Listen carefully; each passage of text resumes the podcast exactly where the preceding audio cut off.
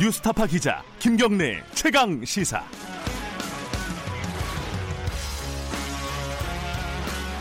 김경래 최강 시사 2부 시작하겠습니다. 어, 속보가 들어왔습니다. 어, 우한 교민을 태운 우한 교민이 367명이 탑승한 전세기입니다. 어, 전세기가 김포공항에 조금 전에 막 도착을 했다고 합니다.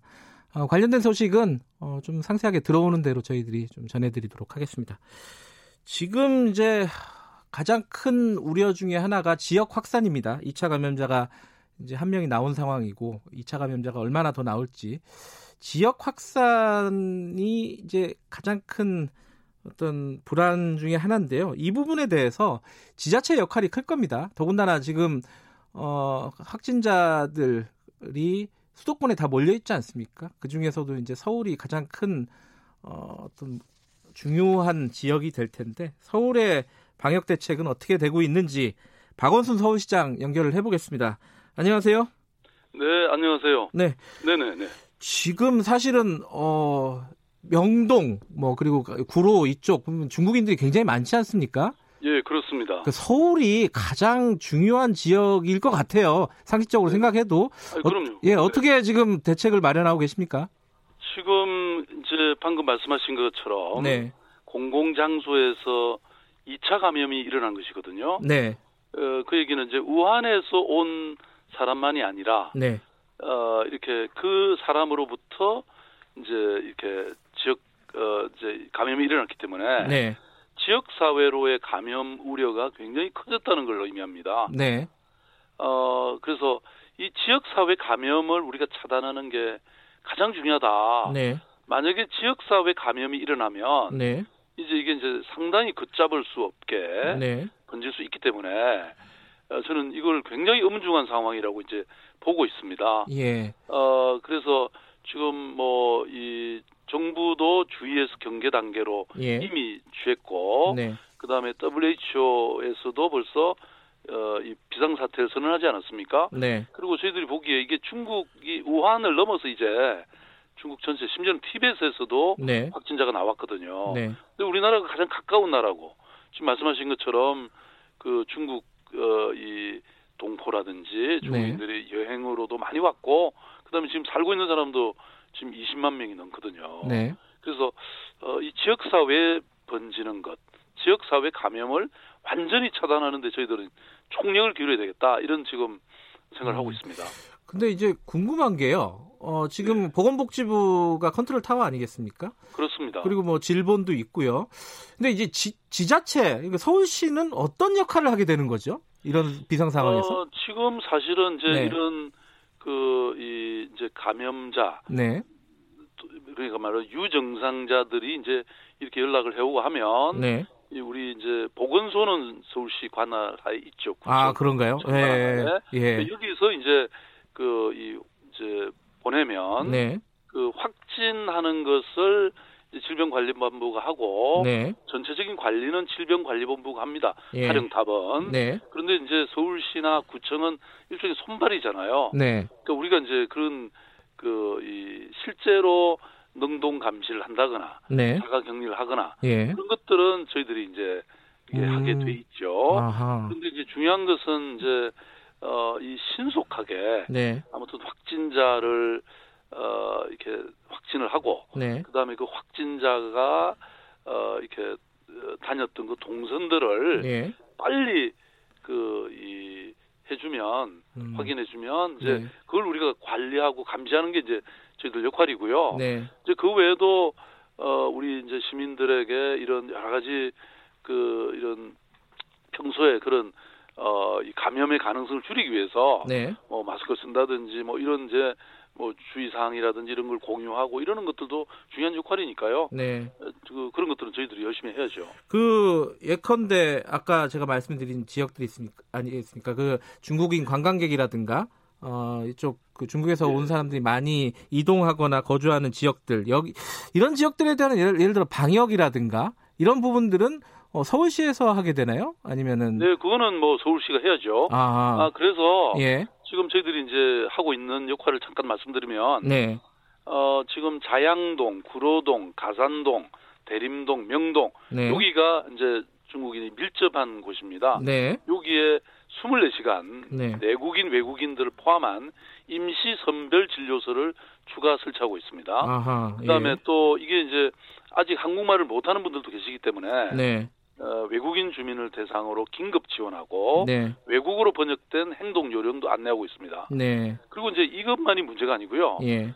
지금 실제로 어, 단기 비자로 들어와서 뭐 예컨대 일용 노동자로 일하고 있다거나 네. 또는 불법 체류자들도 있거든요. 그렇죠. 그러니까 이거는 사실은 어, 저희들이 파악하기가 쉽지가 않습니다. 음. 그래서 물론 이제 뭐 현장의 모든 공무원들을 지금 풀어가지고 이분들이 이제 그 접- 이런 분들을 이렇게 발굴해 내도록 네. 그래서 혹시나 어, 그런 이 정상이 없는지 네. 이걸 저희들이 할 생각이고요. 근데 이런 경우에는 이제 출입국 관리 사무소에서 네. 이렇게 들어온 중국 국적에 네. 이런 분들을 우리가 파악해봐야 된다고 생각하고요. 예. 또 무엇보다도 이걸 위해서는 민관 협력이 중요하기 때문에 중국인 커뮤니티 그 지역 내 병원이라든지 음. 여행사들하고도 적극 지금 협력하고 있습니다. 근데 이게 약간 좀 어, 부작용 중에 하나일 텐데 이런 어떤 관리라든가 어, 방역이라든가 이런 게 강화되면은 예. 이 중국인에 대한 어떤 혐오라든가 어떤 차별이라든가 이런 것도 좀 우려되지 않습니까? 다 또 서울 시민인데 또 이 그런 아, 분들도 꽤 그럼요. 많은데 이런 어. 부분들은 어떻게 지금 좀 대책을 마련하고 계세요? 그러니까 질병과 어, 관련해서는 우리가 네. 엄중하게 처리해야 될 것은 처리해야 되고요. 예, 근데 그것이 어, 중국에서 일어났다고 중국 사람들을 우리가 혐오하거나 네, 그래서는 안 된다고 생각합니다. 왜냐하면 아니 메, 메르스 때 그러면 서울에서 창궐 했는데 네, 그러면 중국 분들이 우리 한국 사람을 어, 그렇게 뭐 이 말하자면 비난하고 네. 물론 그런 게 전혀 없지는 않았지만 그래도 우리한테 도움을 많이 줬습니다. 그때 네. 어, 우리가 공격을 빠졌는데요. 네, 어, 그래서 관광객도 다 끊어지고 그랬는데 베이징시에서 어, 특별 사절단을 파견해 가지고 어허. 어떻게 서울을 도울 수 있는지 어, 그 당시 국제협력국장과 여유국장 그러니까 관광국장이 어, 그 기업인들 사절단을 다 데리고 와서 네, 그렇게 협력해 줬습니다. 어, 그래서 우리가 지금 뭐 이 오히려 우리가 이 중국을 중국인들에 대해서 그런 비난이나 혐오로 할 게 아니고 예, 어떻게 서로 뭐 함께 이 위기 상황을 돌파할 것인지 예. 이거에 대해서 우리가 협력을 해야 되는 음. 그런 관계고요. 네. 근데 이제 그런 부분이 이제 어, 박원순 시장께서도 그렇게 말씀하셨잖아요. 늑장 대응보다는 과잉 대응이 낫다.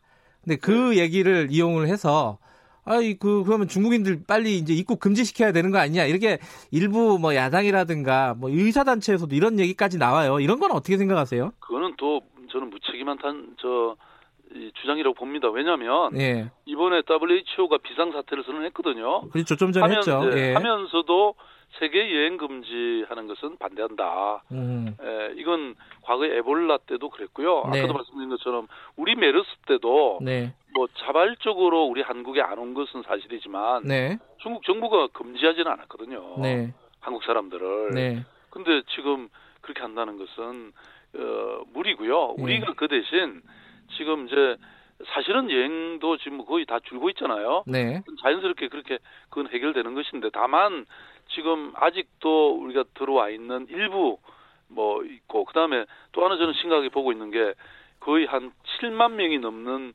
중국인 유학생이 네. 지금 이제 학기가 시작되면 와야 되지 않습니까? 그렇죠. 네, 그래서 이런 것들은 정말 큰 문제이기 때문에 예, 뭐 예컨대 저는 우리 대학 당국이 지금 빠른 시간 내에 어, 지금 막 들어올 수 있기 때문에 네. 이 부분에 대해서는 좀 학기를 연장하거나 아니면 음, 방송통신제처럼 네, 통신 수업을 통해서 당분간 그 위기가 어, 극복될 때까지는 연장한다든지 뭐 이런 뭔가 비상한 방식을 지금 고민해야 될 음. 때라고 생각합니다.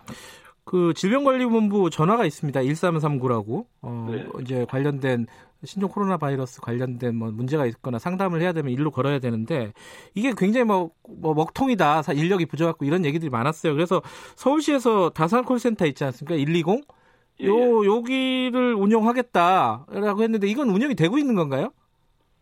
아 그럼요. 음, 지금 이미 뭐 그저이 어, 1339만으로는 이게 너무 지금 부하가 걸리니까 네네 어, 다산 120 콜센터는 이미 많이 유명하지 않습니까? 그렇죠. 어, 그리고 그래서 이제 어, 29일 오후부터 이미 본격적 지원을 시작했고요. 네. 어, 이미 그 이- 이번 이 질병에 대해서 네. 어, 코로나 바이러스 대응 매뉴얼에 대해서 사전 교육을 이미 했습니다. 네. 어, 그래서 의심 증상 여부를 상담해주고 네. 감염이 의심된 경우는 바로 보건소동으로 연결해 드리고 있습니다. 그래서 아, 예, 상담사가 지금 평일 주간에는 230명이 예. 또 야간에는 50명 또 주말 공휴일에도 약 100명의 상담사들이 하고 있고 만약에 상담량이 늘어나면 전화 이 받는데 지체가 일어나면 바로 상담 인력을 추가 투입할 계획입니다. 어, 그러면은 이제 그리고 일 또 얘기는요. 예, 예. 중국어라든지 일본어라든지 외국인 서비스도 우리는 아, 동시에 되고 있기 때문에 그래요? 네. 네, 네. 여기를 앞으로 많이 이용하도록 저희들도 홍보를 많이 하고 있습니다. 그러니까 1339가 좀 어, 지체가 생기거나 전화가 잘 안 되면 연결이 안 아, 되면은 120으로 4310. 걸어도 예. 120으로 걸어도 관련된 어, 상담이나 이런 것들을 받을 수 있다 이런 말씀이시네요. 예, 예. 외국인- 영어, 저 외국어 서비스로도 가능합니다. 예, 예, 예. 이거는 좀 알아두시면 좋은 정보일 것 같고요. 예, 예. 그 밖에 서울시에 또 이 관련된 어, 방역이나 이런 관리와 관련된 이런 인- 인프라들이 또 어떤 게 있나요? 어, 뭐 서울시는 이제 우리 국민들도 잘 아실 텐데 네. 2015년에 예. 메르스 극복을 주도적으로 했던 경험이 있지 않습니까? 네. 어, 그래서 뭐 이미 벌써 선별 진료소를 각 보건소마다 설치한다든지 네. 또 격리 병상 만약에 이제 확진 환자들이 생기면 네. 음압 시설이 되어 있는 이런 격리 병상들을 확보해서 대비하고 있고요.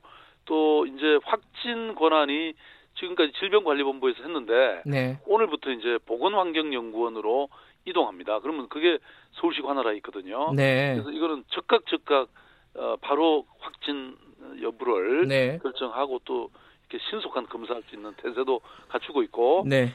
재난관리기금 167억을 이미 자치구에다가 마스크나 이런 거 구입하는 데 쓰도록 음. 그래서 교부를 했고요. 그 다음에 35억 원의 특별 교부금까지 지원을 어, 마쳤습니다.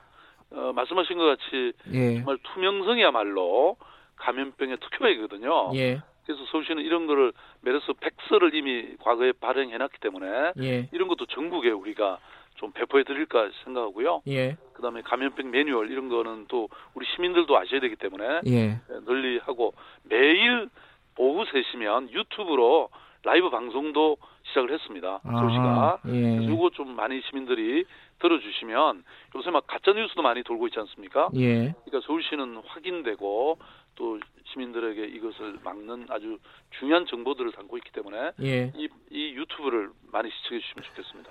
어, 아, 요건 생활 정보로 하나 좀 여쭤보고 싶은데 요새 바- 예. 마스크 사이가 그렇게 힘들대요. 예, 예. 그럼 뭐 어디 가서 좀 도움을 얻을 때가 있나요? 지금 뭐 구청이라든가 뭐 이런 데서? 아 마스크를 예. 지금 어, 어, 지금 뭐 이건 정부하고도 함께 어제 예. 저희들이 건의해서 예. 어, 부족하지 않게 충분히 공급하도록 하고 네. 특히 제가 제안했던 것은 지금 어, 조달청에 등록되지 않은 중소기업들도 있기 때문에 네. 그러니까 거기 등록되지 않았다고 해서 지금 이 긴박한 상황에서 그 이 배제할 필요는 없잖아요. 예. 어, 그렇게 해서 좀 충분히 물량이 공급되도록 예. 다 생각이고요. 저희 서울시의 경우는 뭐 어린이집이라든지 그 경로당이라든지 이런 취약계층 음. 이라든지 아니면 지하철이나 버스에는 어 저희들이 그 운전자들이나 다 공급을 직접 하고 있습니다. 아, 네네. 아이고. 그리고 어디나 세정제, 손세정제 지금 다어저 사용할 수 있도록 하고 있고요. 예, 예, 예. 몇, 몇 가지 좀 궁금한 것 좀 여쭤보고 마무리할게요. 그 예, 예. 지금 아산 천안, 아, 아산 진천 관련 어, 주민들이 반발하고 있습니다. 수용 시설과 관련해 가지고 지자체장 입장에서 이 이런 갈등은 어떻게 해결해야 된다고 보세요? 정부의 실책도 좀 있었던 것 같은데. 뭐 저는 지역 주민들의 우려와 불안은 모르는 바가 아닙니다. 네, 어, 그렇지만 국민의 생명과 안전을 철통 방어해야 될 정부의 책임이 있지 않겠습니까? 네, 어, 그래서 좀 이런 너무 지금 막 가짜 뉴스도 횡행하고 또 이런 비상식적인 어떤 혐오 감정 네, 이런 게 국민들의 불안과 공포를 부추기면서 냉철한 판단을 허리하고 있는데요. 네, 이건 어려운 문제긴 하지만 이제 이렇게 투명하게 정보도 공개하고 또 주민들과의 어떤 협의나 논의를 거쳐서 어 이렇게 이 신뢰를 서로 가져가는 게 중요하다고 생각합니다. 네, 그 생각해 보시면요. 5년 전에 메르스 당시에 서울시가 격리 시설을 운영할 때도 처음에는 우려와 반대 목소리가 있었습니다. 네, 그렇지만 어, 시민의 안전이나 방역 대책을 철저하게 공유하면서 어, 철통 그 방어를 했거든요. 그래서 이번의 경우도 물론 이제 미리 사전에 주민들과 좀 이런 네. 협의나 이런 과정이 좀 없었기 때문에 이게 약간 아쉽기는 하지만 어, 실제로 지금 그렇게 뭐 주변의 위험을 초래하거나 그러지는 않는다고 보거든요. 예, 예. 어, 그래서 뭐 이 부분은 그렇게 잘 좀. 알겠습니다. 해결이 됐으면 좋겠습니다. 마지막으로요. 이게 어, 사태가 4월, 5월까지 장기화될 가능성 계속 얘기 나오고 있어요. 여기에 대한 대책은 좀 있으십니까?